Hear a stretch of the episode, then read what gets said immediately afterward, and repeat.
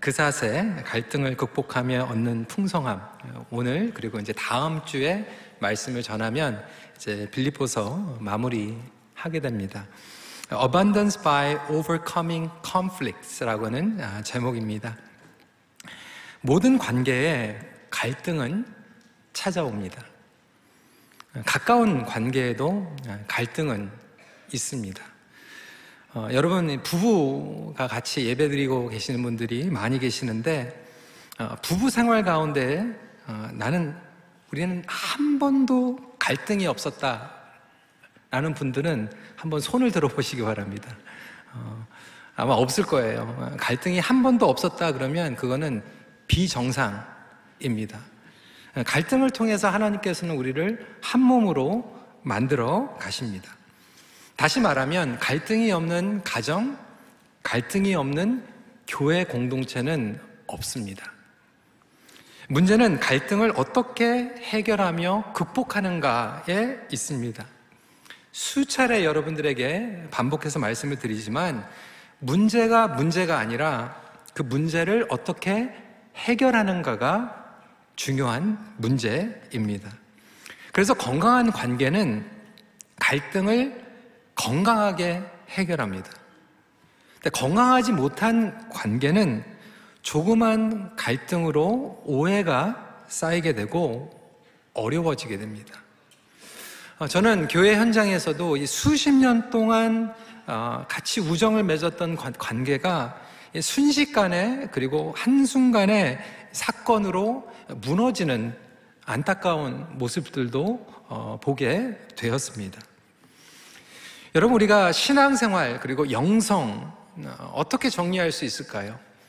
영성을 한 단어로 정리하자 하면 저는 관계라고 정리할 수 있습니다. 결국 하나님과의 관계, 어, 서로와의 관계입니다. 수직적인 관계, 그리고 수평적인 관계.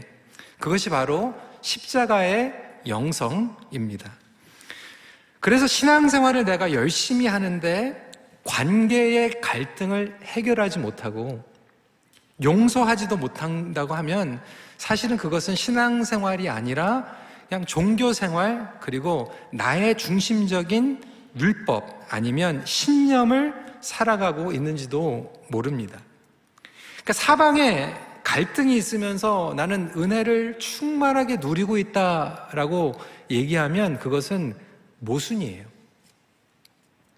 그러니까 신앙생활을 오래 하면 할수록 관계가 불편하다 그러면 신앙생활을 내가 제대로 하고 있는 게 맞는가? 라고 하는 질문을 할 필요가 있습니다.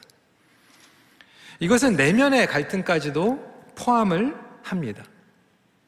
분명한 것은 갈등을 극복하고 성장하면 우리는 성숙의 단계로 나아가게 됩니다.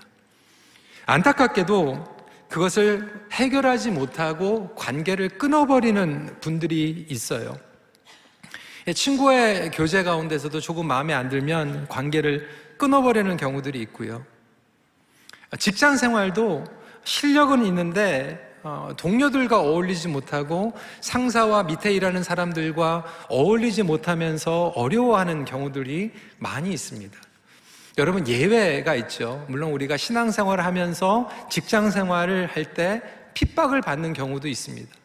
정말로 타협하지 않아야 될 부분들이 있어요. 그런데 대부분을 보면요. 어, 신앙생활을 잘 하시는 분들이 직장 생활도 잘합니다. 주님과의 관계가 원만한 사람들이 직장에서도 사람들과 관계가 원만합니다. 어떤 분들은 목장에서 자꾸 갈등이 일어나니까 목장을 옮겨 다니세요. 물론 맞지 않는 목장이 있을 수도 있겠죠. 그리고 한두 번 정도 또 변화가 필요합니다. 근데 어떤 경우에는 계속해서 불편하고 갈등을 해소하지 못해서 옮겨 다니다가 나중에 결국 목장에 들어가지 않는 경우들도 보게 됩니다. 교회도 마찬가지예요. 우리가 교리적으로 그리고 신학적으로 복음을 타협해서는 안 되고 정말 중요한 것들이 있으면 우리는 붙잡아야 되겠죠. 하지만 관계 때문에 계속 힘들어서 교회에 뿌리를 못 내리는 것은 하나님께서 기뻐하시는 것이 아닐 것입니다. 제가 예전에 책에서도 그리고 간증을 통해서도 이 얘기했지만 제가 신학교 다닐 때 너무나도 친구들이 부러워할 정도로 설교를 잘하는 친구가 있었어요. 그 전도사님은 이 교회 저 교회에서 청빙을 받았던 스카웃을 받았던 그러한 전도사였어요.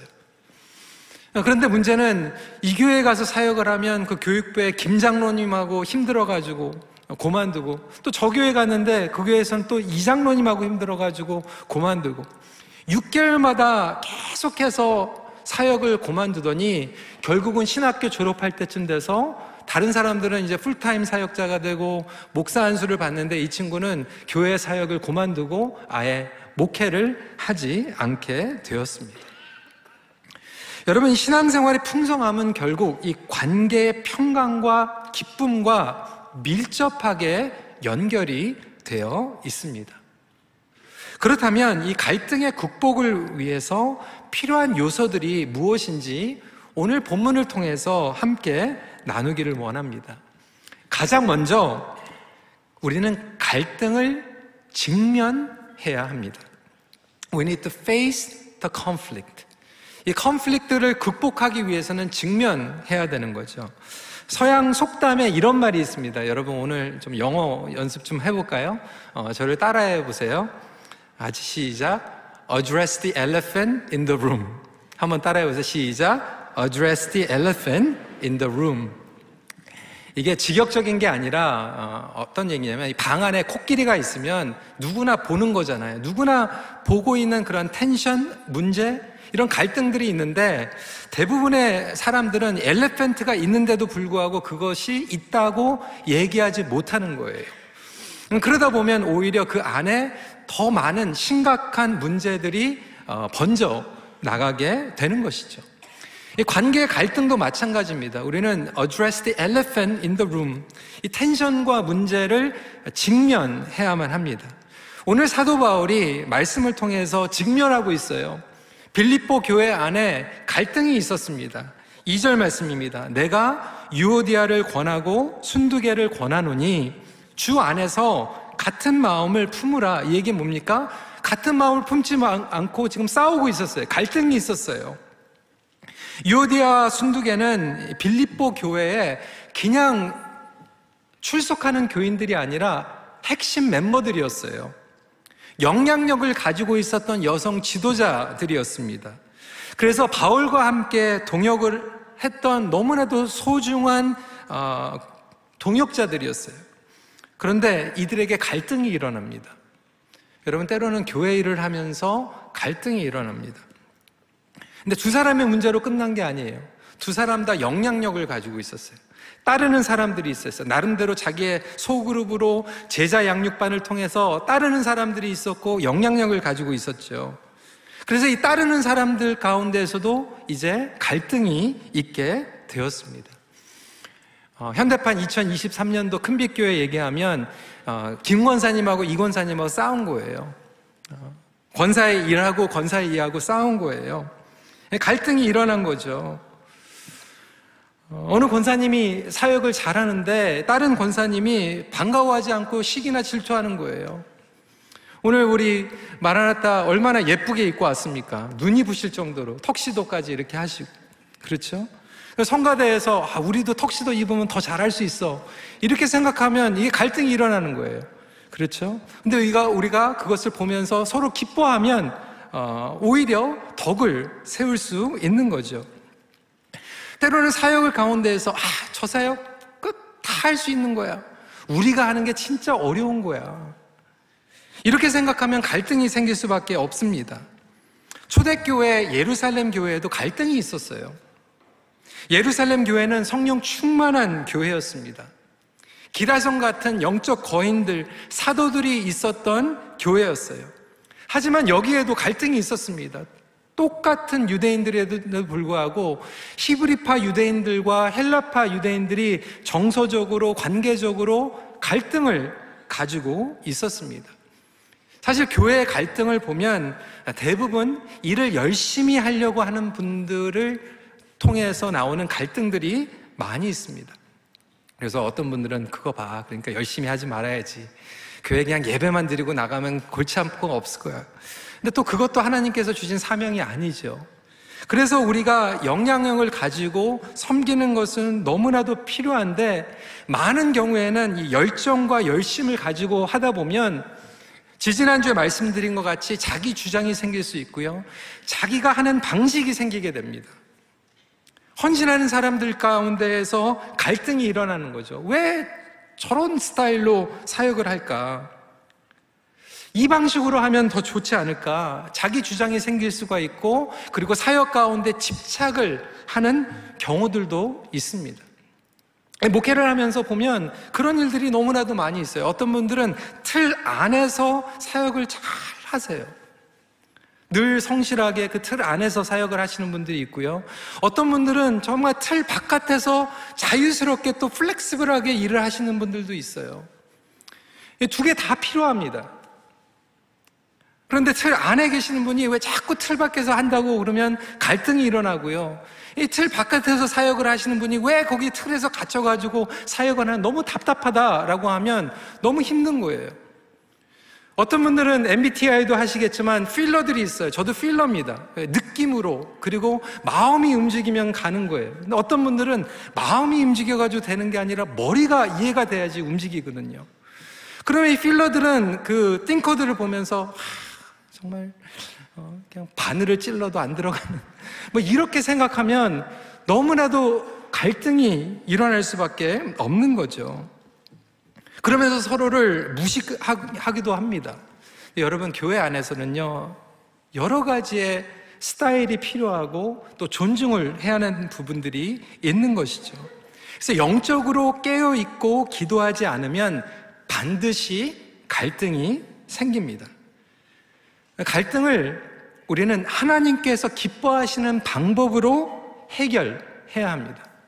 많은 경우에는 어, 가정에서도 그렇고 그리고 교회에서도 이 갈등을 이 엘레펀트를 우리가 어드레스를 하지 않아요. 그리고 은혜로 덮어버리려고 합니다. 그렇게 되면 은혜로 덮은 것 같고 그때는 괜찮은 것 같은데 지나가가지고 뚜껑이 열리고 폭발해 버리는 거예요. 어떤 분들은 이걸 회피해 버립니다. 남에게 떠넘겨 버려요. 그러면 오히려 그 문제는 심각해지게 됩니다. 그러면 이 갈등을 직면해야 되는데 어떻게 해야 될까요? 잘 해야 돼요. 잘 해야 돼요. 어, 떤 분들은 이 갈등을 직면하라고 그러니까 그냥 직면을 해버리는데 그냥 정면 충돌해버려요. 어, 틀린 말을 해서가 아니에요. 옳은 말을 합니다. 그런데 옳은 말을 할 때도 틀린 타이밍에 하면 안 되는 거예요. 어떤 분들은 그렇게 얘기해요. 그 내가 틀린 말 했어? 그러면 그거는 그 자체가 벌써 틀린 톤으로 얘기한 거예요. 아무리 좋은 말을 하더라도 지혜로운 말투, 지혜로운 타이밍 가운데에서 해야 되는 것이죠. 사도 바울을 보세요, 여러분. 이 말씀을 시작하면서 빌립보 성도들을 격려합니다. 말씀으로 세웁니다. 그리고 나서 마지막 사장에 가가지고 이 문제에 대해서 아주 지혜롭게 현명하게 얘기하고 있어요. 여러분, 아무리 좋은 음식이라고 해요. 스테이크를 구워가지고 제가 여러분들에 드렸을 때 예쁜 그릇에다가 깨끗한 그릇에다가 드리면은 기분이 좋지만 아무리 비싼 스테이크라고 해가지고 그 쓰레기 봉지에다가 더러운 봉지에다 담아가지고 주면 좋아하지 않습니다. 내가 아무리 좋은 말을 한다고 해도 쓰레기 같은 톤으로 정말로 다른 사람들이 싫어하는 타이밍 가운데에서 주면 그것은 좋은 게 아닌 거죠. 디서그리도 할 수 있는 거예요. 동의하지 않을 수 있어요. 하지만 동의하지 않아도 우리가 존중을 할 수 있는 것이죠. 사도 바울은 이 갈등을 직면하라고 얘기하면서 반드시 해야 될 이유를 우리에게 제시하고 있습니다. 3절 말씀이에요. 또 참으로 나와 멍해를 같이 한 내게 구하노니 복음에 나와 함께 힘쓰던 저 여인들을 돕고 또한 글레멘드와 그 외에 나의 동역자들을 도우라. 그 이름들이 생명책에 있느니라. 사도 바울은 멍해에 대해서 얘기하고 있습니다. 멍해는 무엇입니까? 두 마리 이상의 소가 밭을 같이 갈 때 반드시 필요한 거예요. 그래서 이 두 마리 소가 밭을 갈굴 때 필요한 것은 멍해를 통해서 방향을 맞추고 템포를 맞춰가면서 서로를 보조할 때 가능합니다. 멍해를 맺는데 반대 방향으로 가거나 서로 경쟁하거나 하게 되면 힘이 빠지게 되는 거예요. 마치 소가 멍해를 쥐고 같은 방향과 템포를 맞춰가는 것 같이 저와 여러분들은 하나님의 사명과 복음을 위해서 멍해를 같이 맨 지체이고 팀인 줄 믿으시기 바랍니다. 그래서 멍해를 같이 한 사람들끼리 갈등이 일어나면 누가 제일 좋아할까요? 사단이 좋아하는 거예요. 그 힘을 가지고 우리가 전진하고 교회 바깥으로 나가고 영혼들에게 복음을 전해야 되는데 많은 성도들의 기도가 뭐냐면 80% 90%가 뭐냐면 그 갈등 때문에 하나님 저 사람 좀 바꿔주세요. 하나님 제가 속상해요. 하나님이 누구 편이에요? 이러면서 우리 안에 있는 이 내부적인 관계적인 갈등 때문에 다 소진해 버리는 거예요. 교회의 문제도 어떻게 하면 우리가 전도를 잘할 수 있을까? 복음을 잘 전할 수 있을까? 이거 얘기해야 되는데 그 내부 안에서 오는 그 갈등만 얘기하다가 회의가 끝난다라면 얼마나 시간 낭비입니까? 여러분들은 어떻게 신앙생활을 하기 원하십니까? 어떻게 가정을 빌드업 해 나가기 원하세요? 부부가 정말 한 팀이 돼가지고 파이팅 하고 나가야 되는데 맨날 그 갈등 때문에 그거 해결하니라고 인생을 다 끝내버리면 억울한 인생 아닙니까? 혹시 사람만 좋아하고 있는 그러한 관계, 우리끼리 힘을 주레인 시켜버리는 그러한 관계라면 오늘 이 메시지가 저와 여러분들에게 다시 한번 심각하게 우리 자신을 성찰할 수 있는 그런 시간이 되길 간절히 기도합니다. 교회 안에서도 너무나도 좋은 분들인데 그리고 주님을 사랑하시는 분들인데 이게 마음을 갖지 못하고 멍해를 갖지 못해가지고 이 마찰 가운데에서 힘이 빠지는 경우들이 많이 있을 수 있다라고 하는 거예요. 그렇다면 두 번째로 관용으로 서로를 품어야 합니다. 저는 이 영어 성경이 너무나도 어, 재밌게 번역이 되어 있어요. 이 관용을 뭐라고 얘기하고 있냐면 be reasonable. Reasonableness라고 설명을 하고 있습니다. 5절 말씀입니다. 너의 관용을 모든 사람에게 알게 하라. 주께서 가까우시니라. 그러니까 다른 사람들의 의견이나 방식을 틀렸다고 예, 봉쇄해버리는 것이 아니라 차단하는 게 아니라 무시하지 말고 존중하라는 거예요. 동의하지는 않지만 경청하려고 노력해보라는 거예요. 그럼 관용을 우리가 어떻게 베풀 수 있을까?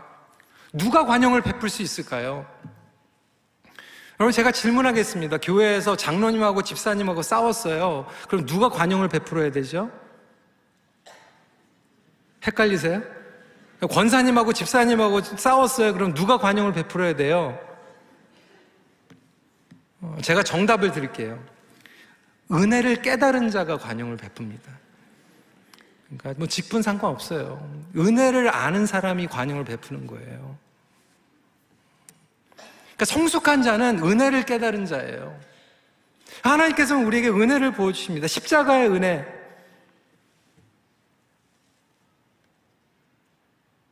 하나님 앞에서 죄인 되었던 영원히 원수 되었던 우리에게 누가 먼저 다가갔죠? 잘못한 사람이 먼저 다가갑니까? 아니에요. 은혜의 하나님이 다가가시는 거예요. 은혜의 예수님이 다가오셨어요. 정답은 틀린 사람이 먼저 미안하다고 얘기하면 참 좋겠지만 대부분의 경우에는요, 그렇게 해가지고는 답이 안 나와요. 누가 맞았냐, 누가 틀렸냐, 틀린 사람이 먼저 사과, 그렇게 되는 게 아니라 먼저 은혜를 깨달은 사람이 관용을 베풀게 돼요. 그게 성령적입니다. 하나님의 공동체 가운데에서 누가 변화를 받게 됩니까? 우리 하나님께서는요, 물론 때로는 정말로 주님과 동행하고 성숙한 사람들에게는 책망을 주십니다. 책망도 필요해요. 근데 아브라함을 보세요. 아브라함이 그렇게 거짓말하고 속이고 하는데 책망으로 변화시킨 게 아니라 아브라함을 은혜로 변화시키십니다. 탕자가 아버지의 재산을 다 탕진해버리고 돌아왔을 때 책망으로 변화시킨 게 아니라 은혜로 변화를 시켰어요. 성경의 인물들 보세요. 오히려 정말로 성숙한 사람들은 하나님께서 책망하시지만 은혜를 모르는 사람들은 먼저 은혜를 베풀어 주십니다. 교회 안에서도 마찬가지예요. 책망보다 은혜가 사람들을 더 깊이 변화시키고 은혜를 경험한 사람이 관용을 베풀게 돼 있는 거예요. 잘못한 사람을 지적하고 책망하는 것도 필요는 하지만 그것은 신뢰의 깊이가 쌓이면 가능한 거예요. 신뢰가 없는데, 깊이가 없는데 지적해가지고 바뀌지 않습니다. 안타깝게도 오늘날 현실적으로 교회에는 경찰 선생님들이 너무 많아요. 규율부장 선생님들이 너무 많아요. 왜 그렇게 됐을까요? 우리는 신앙생활을 to do, what not to do. 교회 다니는 사람들은 이렇게 해야 돼. 이런 걸 하면 안 돼. 라고 교육을 받았기 때문에 점차적으로 이렇게 해야 되는 것들만 쫙 스티커 붙이신 분들이 교회에 살아남아 있고 교회에서 직분을 받고 이런 경우들이 더 많은 거예요. 나는 규율을 지켰거든요. 관용은 문자 그대로 너그러운 거예요. 십자가의 능력은 너그러운 능력입니다. 갈등을 극복하는 능력이에요. 그래서 영적인 어른이 먼저 관용을 베풀 수 있습니다. 여러분은 영적인 어른이 되길 원하십니까? 목회자도 마찬가지예요.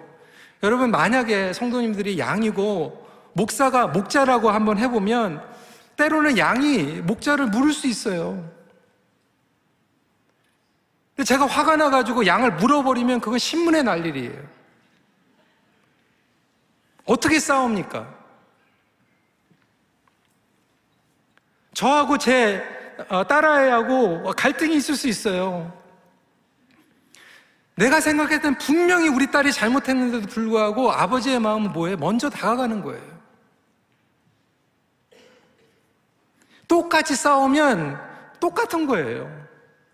그 수준이 똑같아야지 싸우는 거예요.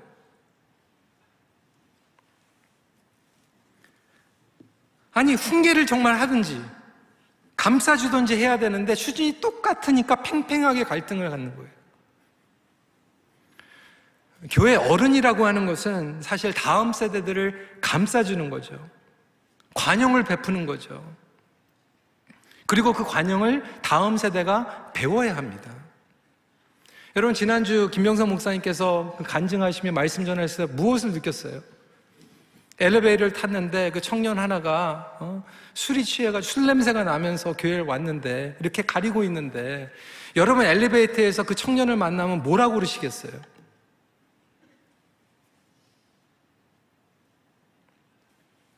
실제적으로 비슷한 일이 일어났어요. 지난달에 고등학생들 가운데에서 교회를 한 번도 안 다닌 아이들이 그냥 조기 유학을 와가지고 부모님들은 다 한국에 있고 그냥 미사가 사지도 않는데 정말 버스 타고 막 갈아타고 어렵게 교회에 왔나 봐요. 친구들 통해서. 한두 명도 아니고 여러 명이. 여러분 얼마나 귀합니까? 교회를 한 번도 같이 못, 복음도 들어보지 못한 아이들이 왔어요. 근데 예전에 있는 우리 친구들은요, 그래도 이제 교회 오면 그래도 이제 담배를 펴도 좀 숨어서 피고 이러는데 요즘 한국에 있는 청년들은 미전도 종족이에요. 대학교 때까지 교회를 한 번도 안 가본 애들이 대부분이에요. 그래서 대학생들까지 복음률이 2%입니다. 대학생들도 목사님들한테 그게 물어. 교회가 뭐 하는 데예요? 그러니까 교회에 대해서 몰라요. 그리고 이런 애들이 교회에 와가지고 아마 이제 예배 드리기 전에 그래도 교회 안에서 안 피고 밖에서 폈나 봐요. 그래도 교회 온 게 얼마나 감사합니까? 근데 제가 고등부 전사님 얘기를 들으니까 아마 이제 얘네들이 좀 혼났나 봐요. 그래가지고 좀 혼나가지고 이제 한 한 달 동안 애들이 안 나온 거예요. 어, 그 얘기를 들으니까 얼마나 가슴이 아픈지. 얘네들이 교회 나와야 되는데. 제 발로 그렇게 버스를 타고 어렵게까지 왔는데. 그것도 모르고 했는데. 여러분, 우리가 너그럽다라고 하는 것은 복음을 타협하는 게 아니에요.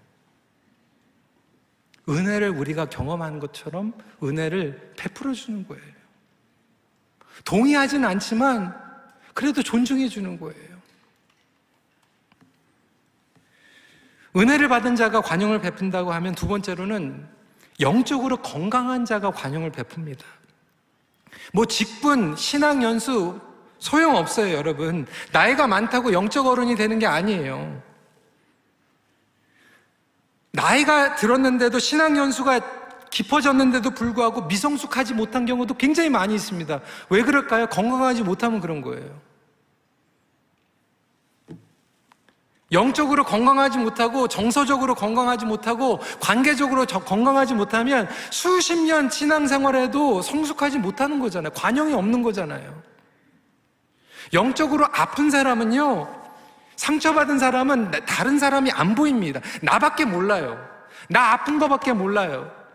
나 중심이 됩니다. 아파, 아파보면 그렇게 되잖아요. 다른 사람이 안 보여요. 여유가 없어요.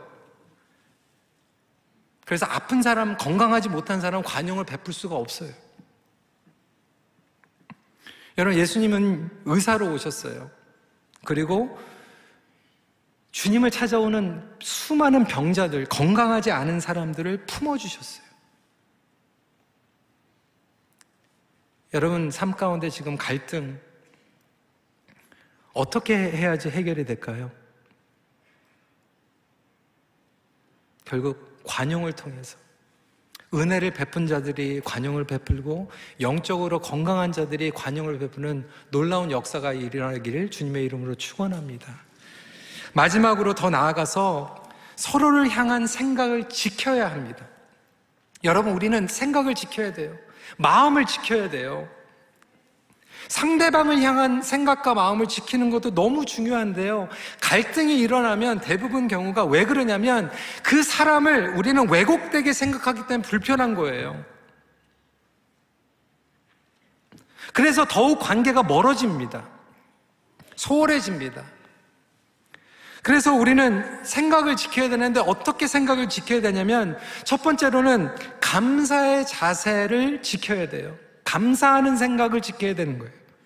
6절 말씀입니다. 아무것도 염려하지 말고 다만 모든 일에 기도와 간구로 너희 구할 것을 감사함으로 하나님께 아뢰라. 그래 나와 갈등이 있는 사람도요. 감사함으로 생각하면 그게 감사로 오게 됩니다. 어디서 시작하는가가 엄청난 차이를 가져오게 됩니다. 내가 생각하는 거와 반대 의견을 가진 사람을 내가 어떻게 생각하는가? 저 사람이 나를 방해하는 사람인가? 딴지 거는 사람으로 생각하면 마음 가운데 갈등이 일어나는 거예요. 그런데 오히려 그 어려운 관계를 통해서 하나님께서 나를 겸손하게 만드시는구나. 내가 더 기도하게 만드시는구나. 라고 생각하면 오히려 그 갈등을 통해서도 내가 그 사람을 감사함으로 생각할 수 있어요. 우리가 회의를 할 때도 마찬가지예요. 다 똑같이 생각을 하면요. 좋겠지만 반대 의견이 나오면 감사할 수 있어야 돼. 왜? 때로는 우리가 한쪽으로 치우쳐서 갈 수 있거든요. 그런데 다른 의견을 통해서 우리가 생각하지 못했던 것들도 다시 한번 고민할 수 있으면 나중에 생각을 좁혀가면서 성장할 수도 있고 그리고 분명히 회의가 끝나고 나서 다른 의견을 가지고 있는 사람들에게 그것을 설명할 수 있는 이미 연습이 되어 있는 거예요. 훈련이 되어 있는 거예요. 소화할 수 있는 시간들이 있었기 때문에 그렇습니다. 그래서 내가 부담으로 갖고 못마땅하게 생각하면 그 관계는 계속 힘들어지는 거예요. 하지만 나와 다른 가치관, 성향, 관점을 가지고 있는 대상을 아, 저것도 참 감사하다. 그래서 저렇게 나와가지고 열심히 해주니까 참 감사하다.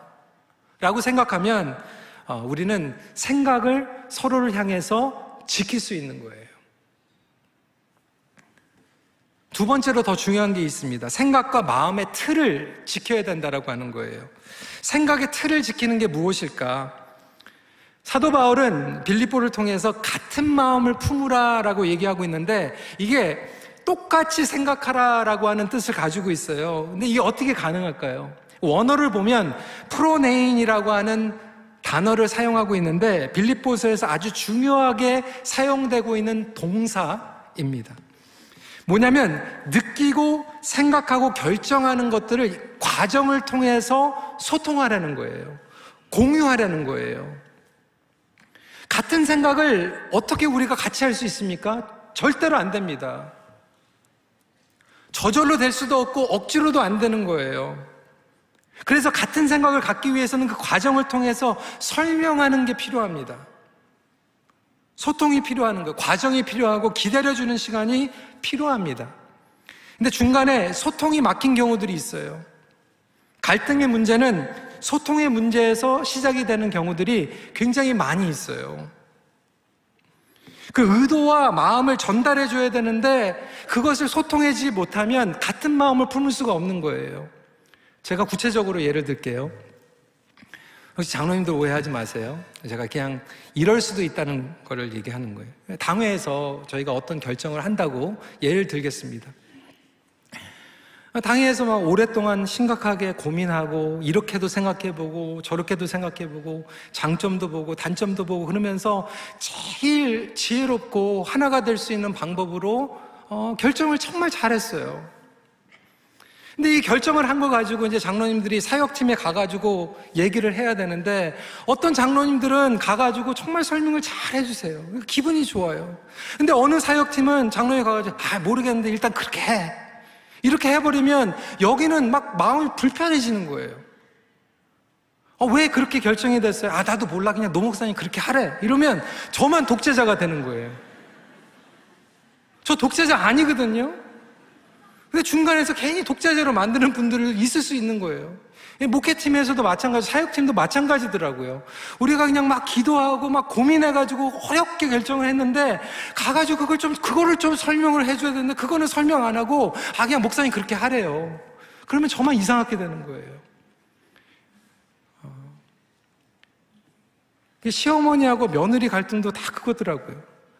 가가지고 정말로 남편이 잘 해주면 되거든요.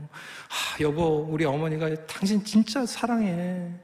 이렇게 좀 얘기 좀 해주고, 어머니한테 가가지고, 아, 제 아내가 어머니 너무 존경해요. 이렇게 얘기하면 그냥 끝나는 건데, 그냥 아내한테 가가지고, 아, 이거 얘기하지 말라고 그랬는데, 이러면서 막 얘기하면, 그다음부터 막 갈등이 생기는 거예요. 제가 20년 동안 영어 목회를 했습니다. 어, 북미에서 20년 동안 영어 목회한 케이스들이 많이 없어요, 여러분.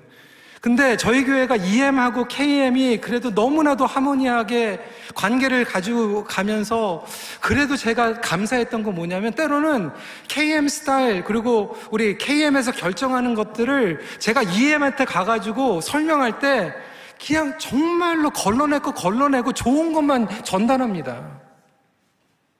아, 우리 1세들이 EMU에서 정말 기도 많이 한다.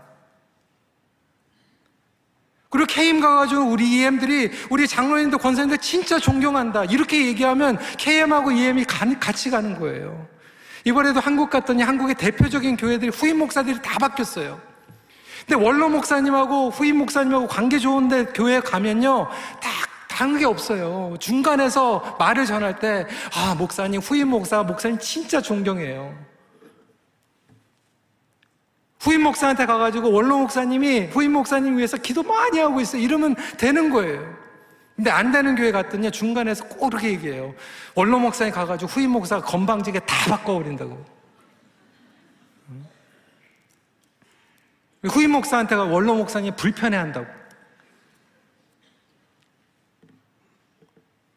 갈등이 일어날 것도 해소해 주는 사람이 있는데 중간에서 이상하게 만들어 버리는 거예요. 소통이 중요한 거예요. 여러분, 교회에서 마찬가지, 가정도 마찬가지 아닙니까? 정말로 우리가 잘하려고 하는데 그 중간에서 그것을 설명해주고, 설득해주고, 같이 기도하고, 기다려주고, 이렇게 하는 시간들을 통해서 우리가 신뢰를 하는 게 아닙니까? 저도 목회를 하면서, 어, 때로는 마음이 힘들 때가 있어요. 어느 때가 제일 힘드냐면 어, 많은 사람들이 오해할 수 있잖아요. 그렇죠? 그리고 오해하기도 하고 저는 십자가로 생각해요. 근데 제일 마음이 힘들 때는 뭐냐면 새로 오신 성도님들이 오해하는 건 괜찮은데 저랑 20년 동안, 30년 동안 알았던 분이 말 한마디 저한테 직접 들은 것도 아니고 누굴 통해서 들은 것 때문에 서운하다 그러면 그게 정말 힘들어요. 왜? 저를 못 믿는 거잖아요. 제일 고마운 게 저한테 찾아와서 목사님 이렇게 들었는데 그게 사실이에요. 그러면 너무 고마워요. 확인을 해줄 수 있잖아요. 설명을 해줄 수 있잖아요. 근데 많은 경우에는 설명할 시간도 없이 건네 건네 들어서 오해하고 마음이 힘든 거예요. 그럼 저는 그분이 힘들었는지도 모르고 나중에 알게 되면 저도 힘들고 그 마음 가운데 얼마나 불편한지 몰라요. 여러분들, 갈등이 있을 때 하나님께서 우리에게 주신 놀라운 기회라고 생각하시고 영적 성장과 성숙을 경험할 수 있는 저와 여러분들이 되시길 주님의 이름으로 축원합니다. 같은 멍에를 지고 감당하면 이 하나님의 사역 가운데 풍성함의 열매가 맺어집니다. 근데 많은 경우에 우리 안에서 다 까먹고 있는 거예요. 다 drain 시켜버리는 거예요. 갈등을 이겨내면 평강을 허락해야 돼. 갈등을 해결할 때 놀라운 축복을 경험하게 됩니다.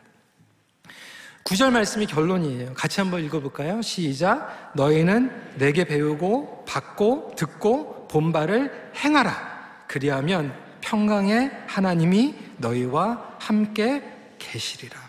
여러분 갈등이 일어날 때 잘 직면하십시오. 지혜를 구하십시오. 누가 먼저 가야 된다고요? 은혜 받은 사람이 영적으로 건강한 사람이. 그래서 하나님께서 주신 놀라운 동역의 관계를 통해서 열매를 맺을 수 있는 저와 여러분들이 되시길 바랍니다. 갈등의 과정을 성숙의 기회로 삼으십시오.